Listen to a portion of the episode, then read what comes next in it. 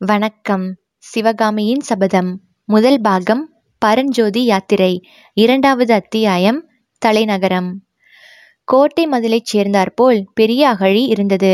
அதன் அகலம் சுமார் நூறு அடி இருக்கும். குனிந்து பார்த்தால் கிடுகிடு பள்ளமாய் இருந்தது. அடியில் இருண்ட நிறமுள்ள ஜலம் காணப்பட்டது. நமது பிரயாணிகள் வந்த ராஜபாதையானது அகழியின் அருகில் வந்ததும் இரண்டாக பிரிந்து ஒன்று வலப்புறமாகவும் ஒன்று இடப்புறமாகவும் கோட்டை மதிலைச் சுற்றி அகழிக்கரையோடு சென்றது. சாலையோடு வந்த வண்டிகளும் மனிதர்களும் இடப்புறமாகவோ வலப்புறமாகவோ மதிலைச் சுற்றி கொண்டு போனார்கள். மகளியின் மேல் ஒரு குறுகலான மரப்பாலம் காணப்பட்டது.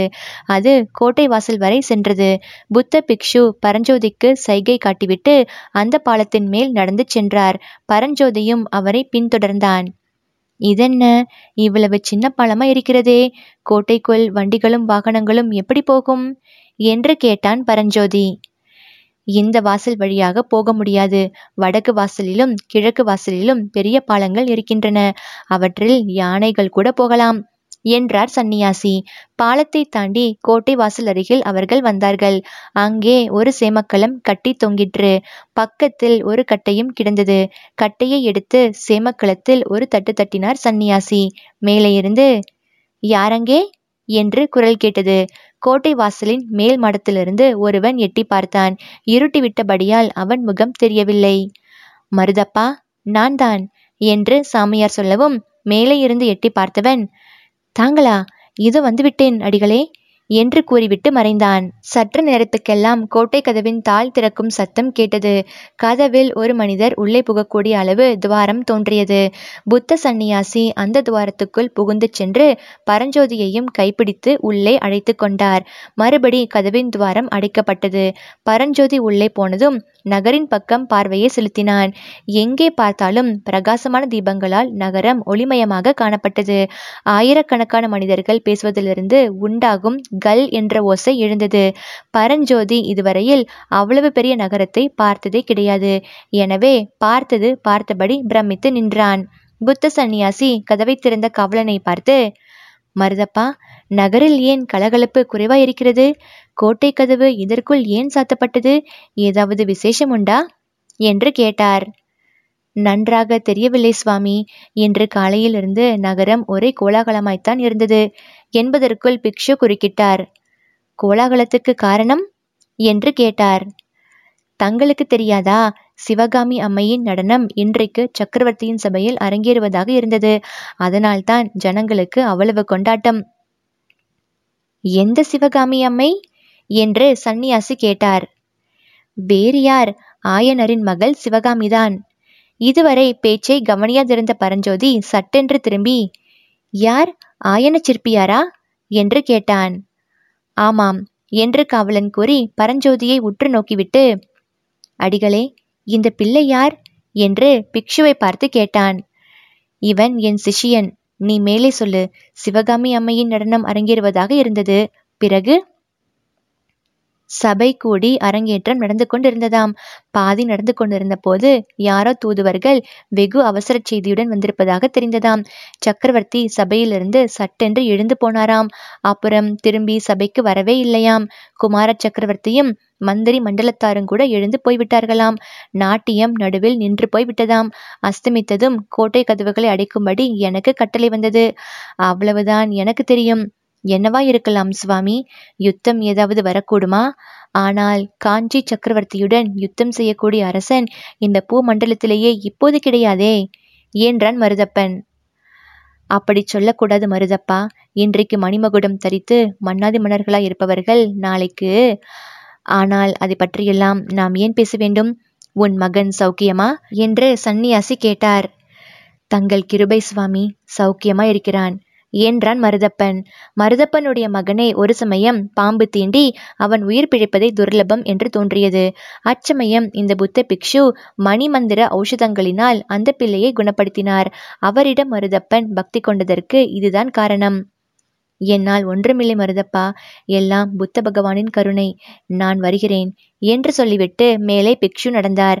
பரஞ்சோதியும் அவருடன் சென்றான்.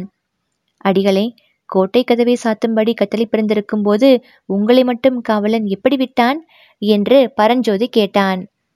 எல்லாம் இந்த காவித்துணியின் மகிமைதான் என்றார் புத்த பிக்ஷு ஓஹோ பல்லவ சக்கரவர்த்தியின் ராஜ்யத்தில் காவித்துணிக்கு அவ்வளவு கௌரவமா? ஆனால் சமணர்கள் மட்டும் ஏன்? சமணர்கள் ராஜரீக விஷயங்களில் தலையிட்டார்கள். நாங்கள் அந்த வழிக்கே போவதில்லை. ராஜ வம்சத்தினரின் முகத்தை கூட பார்ப்பதில்லை என்று வைத்துக் கொண்டிருக்கிறோம். போகட்டும் உன்னுடைய உத்தேசம் என்ன? என்னுடன் பௌத்த விகாரத்துக்கு வரப்போகிறாயா?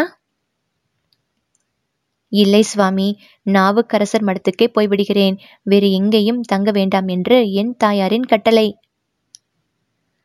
அப்படியானால் இந்த இடத்தில் நாம் பிரிய வேண்டியதுதான். போய் வருகிறாயா தம்பி? சுவாமி நாவுக்கரசர் மடம் எங்கே இருக்கிறது? எப்படி போக வேண்டும்? என்று பரஞ்சோதி கேட்டான். ஏகாம்பரேஸ்வரர் கோயிலுக்கு பக்கத்தில் இருக்கிறது. அதோ பார் கோயில் விமானத்தை. பரஞ்சோதி பார்த்தான். வெகு தூரத்துக்கு வெகு தூரம் பரவியிருந்த அந்த விசாலமான நகரில் எங்கே பார்த்தாலும் விமானங்கள் தெரிந்தன.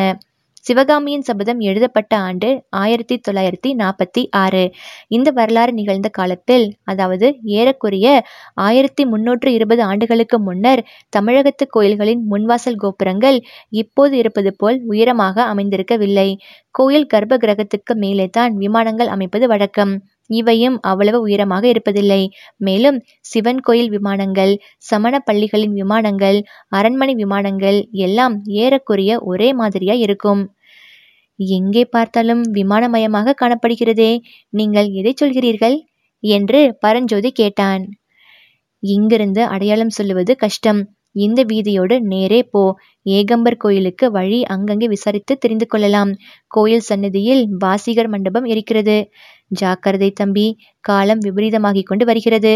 என்று சொல்லிக்கொண்டே புத்த பிக்ஷு அங்கிருந்து பிரிந்த வேறொரு வீதி வழியாக சென்றார். வாலிப பிரயாணி நேரே பிக்ஷு காட்டிய திக்கை நோக்கி சென்றான். அக்காலத்தில் தென் தேசத்திலேயே மிகவும் பிரசித்தி பெற்று விளங்கியது காஞ்சி மாநகரம். அந்நகரின் வீதி ஒவ்வொன்றுமே தேரோடும் வீதியைப் போல விசாலமாக அமைந்திருந்தது. வீடுகள் எல்லாம் மாளிகைகளாகவே இருந்தன. ஆங்காங்கே கல்லாலான தூண்களின் மேல் விசாலமான அகல்களில் தூங்கா விளக்குகள் சுடர்விட்டு பிரகாசித்துக் கொண்டிருந்தன. வீதிகளில் ஜே ஜே என்று போவோரும் வருவோருமாய் ஏக கூட்டமாய் இருந்தது. கடை தெருக்களின் காட்சியையோ சொல்ல வேண்டாம். காசி முதல் கன்னியாகுமரி வரையில் பரத கண்டத்தில் விளையும் பொருள்கள் எல்லாம் அந்த கடை வீதிகளில் கிடைக்கும். புஷ்ப கடைகளாக ஒரு பக்கம் பழக்கடைகளாக ஒரு பக்கம் பச்சன கடைகளாக ஒரு பக்கம் தானிய கடைகள் ஒரு பக்கம் முத்து ரத்தின வியாபாரிகள் கடைகள் இன்னொரு பக்கம். இப்படி கடைவீதியானது எல்லையில்லாமல் வளர்ந்து கொண்டே போயிற்று. பரஞ்சோதி அளவில்லா வியப்புடன் மேற்கூறிய வீதி காட்சிகளை பார்த்து கொண்டு போனான். ஆங்காங்கே ஜனங்கள் கூட்டமாய் நின்ற இடங்களில் எல்லாம் சிவகாமி அம்மையின் நடன அரங்கேற்றம் நடுவில் நின்று போனதை பற்றியும் கோட்டை கதவுகளை சாத்தும்படி கத்தளை பிறந்திருப்பதை பற்றியுமே பேசிக்கொண்டிருந்ததை அவன் கேட்டுக்கொண்டு நடந்தான். சற்று நேரத்துக்கு ஒரு தடவை அவன் எதிரே வந்தவர்களிடம் ஏகாம்பரேஸ்வரர் கோயில் எது? என்று கேட்டான். அதோ என்று அவர்களும் சுட்டி காட்டிவிட்டு போனார்கள். ஆனாலும் ஏகாம்பரேஸ்வரர் கோயிலை அவன் அடைந்த பாடில்லை. புதிது புதிதாக ஒரு பெரிய நகரத்தை பார்க்கும் அதிசயத்தில் மூழ்கியிருந்தபடியால் பரஞ்சோதியும் கோயிலை சீக்கிரமாக கண்டுபிடிப்பதில் அவ்வளவு கவலையுள்ளவனாய் இல்லை இப்படி அவன் வீதிவலம் வந்து கொண்டிருக்கையில் திடீரென்று ஓரிடத்தில் ஏக கூச்சலும் குழப்பமும் உண்டாவதை பார்த்தான். ஜனங்கள் நாலாபுரமும் சிதறி ஓடினார்கள்.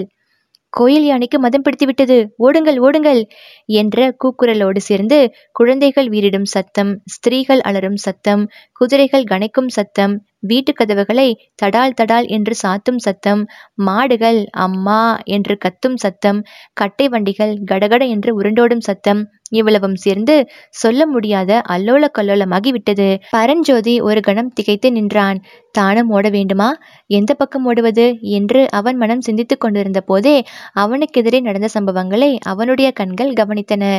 தெருவில் அவனுக்கு முன்னால் சற்று தூரத்தில் ஒரு பல்லக்கு சென்று கொண்டிருந்தது. அதில் சௌந்தரிய தேவதை என்று சொல்லக்கூடிய ஓர் இளம்பெண்ணும் அவளுடைய தந்தை என தோன்றிய பெரியவர் ஒருவரும் இருந்தார்கள். பல்லக்கை தூக்கிச் சென்றவர்கள் அவர்களுக்கு பின்னால் எழுந்த கூச்சலையும் கோலாகலத்தையும் கேட்டுவிட்டு பல்லக்கை கீழே வைத்துவிட்டு நாலாபுரமும் சிதறி ஓடினார்கள். அதே சமயம் அவனுக்கு பின்னால் வெகு சமீபத்தில் மதங்கொண்ட யானை ஒன்று பூமி அதிர ஓடி வந்தது. இதையெல்லாம் கவனித்த பரஞ்சோதி ஒரு கணம் தயங்கி நின்றான். அடுத்த கணத்தில் ஒரு தீர்மானத்துக்கு வந்தவனாய் சட்டென்று கையில் இருந்த மூட்டையை கீழே வைத்துவிட்டு அவசரமாக அவிழ்த்தான். அதற்குள்ளிருந்த வேல் முனையை எடுத்து தன் கையில் வைத்திருந்த தடியின் முனையில் செருகி பொருத்தினான். பொருத்திய வேலை அவன் வலது கையில் தூக்கி பிடித்ததற்கும் மதம் கொண்ட யானை அவன் நின்ற இடத்துக்கு அருகே வருவதற்கும் சரியே இருந்தது. அவ்வளவுதான். பரஞ்சோதி தன் முழு பலத்தையும் கொண்டு வேலை வீசினான். அது யானையின் இடது கண்ணுக்கருகில் பாய்ந்தது. யானையின் தடித்த தோலை பொத்துக்கொண்டு உள்ளேயே சென்றுவிட்டது. யானை பயங்கரமாக ஒரு முறை பிளறிற்று. துதிக்கையால் வேலை பிடுங்கி காலின் கீழே போட்டு மிதித்தது. பிறகு வேலை எறிந்த வாலிபன் நின்ற பக்கம் திரும்பியது. மதம் கொண்ட யானையின் மீது வேலை எறிந்தால் அதனுடைய விளைவு என்னவாகும் என்பதை அந்த இளம் பிரயாணி நன்கு உணர்ந்திருந்தான். எனவே யானை தன் பக்கம் திரும்ப கண்டதும் பல்லக்கு இருந்த திசைக்கு எதிர் திசையில் வேகமாக ஓடத் தொடங்கினான். யானை தன்னுடைய பிரம்மாண்டமான தேகத்தை முழுவதும் திருப்புவதற்குள்ளே அவன் வெகு தூரம் ஓடிவிட்டான். ஓடிய வண்ணமே திரும்பி பார்த்தபோது யானை வீறிட்டு கொண்டு தன்னை நோக்கி விரைந்து வருவதை கண்டான். உடனே அங்கே காணப்பட்ட ஒரு சந்தில் திரும்பி ஓடத் தொடங்கினான். சற்று நேரம் திரும்பி பார்க்காமல் ஓடிய பிறகு மறுபடியும் ஒரு விசாலமான பெரிய வீதியில் தான் வந்திருப்பதை கண்டான். தனக்கு எதிரே ஐந்தாறு யானைகள் மாவுத்தர்களால் ஏவப்பட்டு விரைவாக வந்து கொண்டிருப்பதை பார்த்து தெருவின் ஓரத்தில் ஒதுங்கினான். மத யானையை கட்டுக்கு உட்படுத்தி அழைத்துச் செல்வதற்காகவே எந்த யானைகள் போகின்றன என்பதை ஊகித்துணர்ந்ததும் ஓடுவதை நிறுத்தி மெதுவாக நடக்கலானான். பரஞ்சோதிக்கு அப்போதுதான் தன் தேகநிலை பற்றிய நினைவு வந்தது. அவனுடைய நெஞ்சு படபட என்று அடித்துக்கொண்டிருந்தது உடம்பெல்லாம் வியர்வையினால் சொட்ட நனைந்து போயிருந்தது. எனவே நாளெல்லாம் வழி நடந்ததனால் பரஞ்சோதி களைத்து போயிருந்தான். இப்போது அதிவேகமாக ஓடி வந்ததனால் அவனுடைய களைப்பு மிகுதியாய் இருந்தது. கால்கள் தளர்ந்து தடுமாறின. உள்ளத்தில் ஏற்பட்ட கிளர்ச்சியினாலும் பரபரப்பினாலும் தேகம் நடுங்கிற்று. சற்று உட்கார்ந்து இளைப்பாராமல் மேலே நடக்க முடியாது என்று தோன்றியது. வீதி ஓரத்தில் காணப்பட்ட சுமைதாங்கி அருகில் சென்று அதன் மேல் உட்கார்ந்தான். வானத்தில் பூரணச்சந்திரன் பிரகாசித்துக் கொண்டிருந்தது. இளந்தென்றல் மெல்ல மெல்ல வந்து களைத்து போயிருந்த அவனுடைய தேகத்தின் மீது வீசி இளைப்பாற்றியது. உடம்பின் களைப்பு நீங்க நீங்க உள்ளம் சிந்தனை செய்ய தொடங்கியது. நாம் வந்த காரியம் என்ன? செய்த காரியம் என்ன? என்று எண்ணிய போது பரஞ்சோதிக்கு வியப்பாய் இருந்தது. அந்த மத யானையின் மேல் வேலை எறியும்படியாக அந்த சமயம் தனக்கு தோன்றிய காரணம் என்ன? அதனிடம் சிக்கிக் கொண்டிருந்தால் தன்னுடைய கதி என்னவாகி இருக்கும்? தன்னிடம் உயிரிய வைத்திருக்கும் தம் அருமை அன்னையை மறுபடியும் பார்க்க முடியாமலே போயிருக்கும் அல்லவா? சிவிகையில் வீற்றிருந்த இளம்பெண்ணின் முகமும் பெரியவரின் முகமும் பரஞ்சோதியின் மணக்கண் முன்பு தோன்றின. ஆம் மத யானையினால் அவர்களுக்கு ஆபத்து வராமல் இருக்கும் பொருட்டே அந்த சமயம் அவன் வேலை எடுத்து வீசினான். அவர் யாராயிருக்கலாம்? ஒருவேளை அரங்கேற்றம் தடைப்பட்டது குறித்து பேசிக்கொண்டிருந்தார்களே. அந்த சிவகாமி அம்மைதானோ? அந்த இளம்பெண் பெரியவர் அவளுடைய தந்தை ஆயனராயிருக்குமோ? இவ்விதம் சிந்தித்த வண்ணமாய் பரஞ்சோதி சுமைத்தாங்கியின் மேடை மீது சாய்ந்தான். அவனை அறியாமல் அவனுடைய கண்ணிமைகள் மூடிக்கொண்டன. நித்ரா தேவி தன் மிருதுவான மந்திர கரங்களினால் அவனை தழுவலானாள்.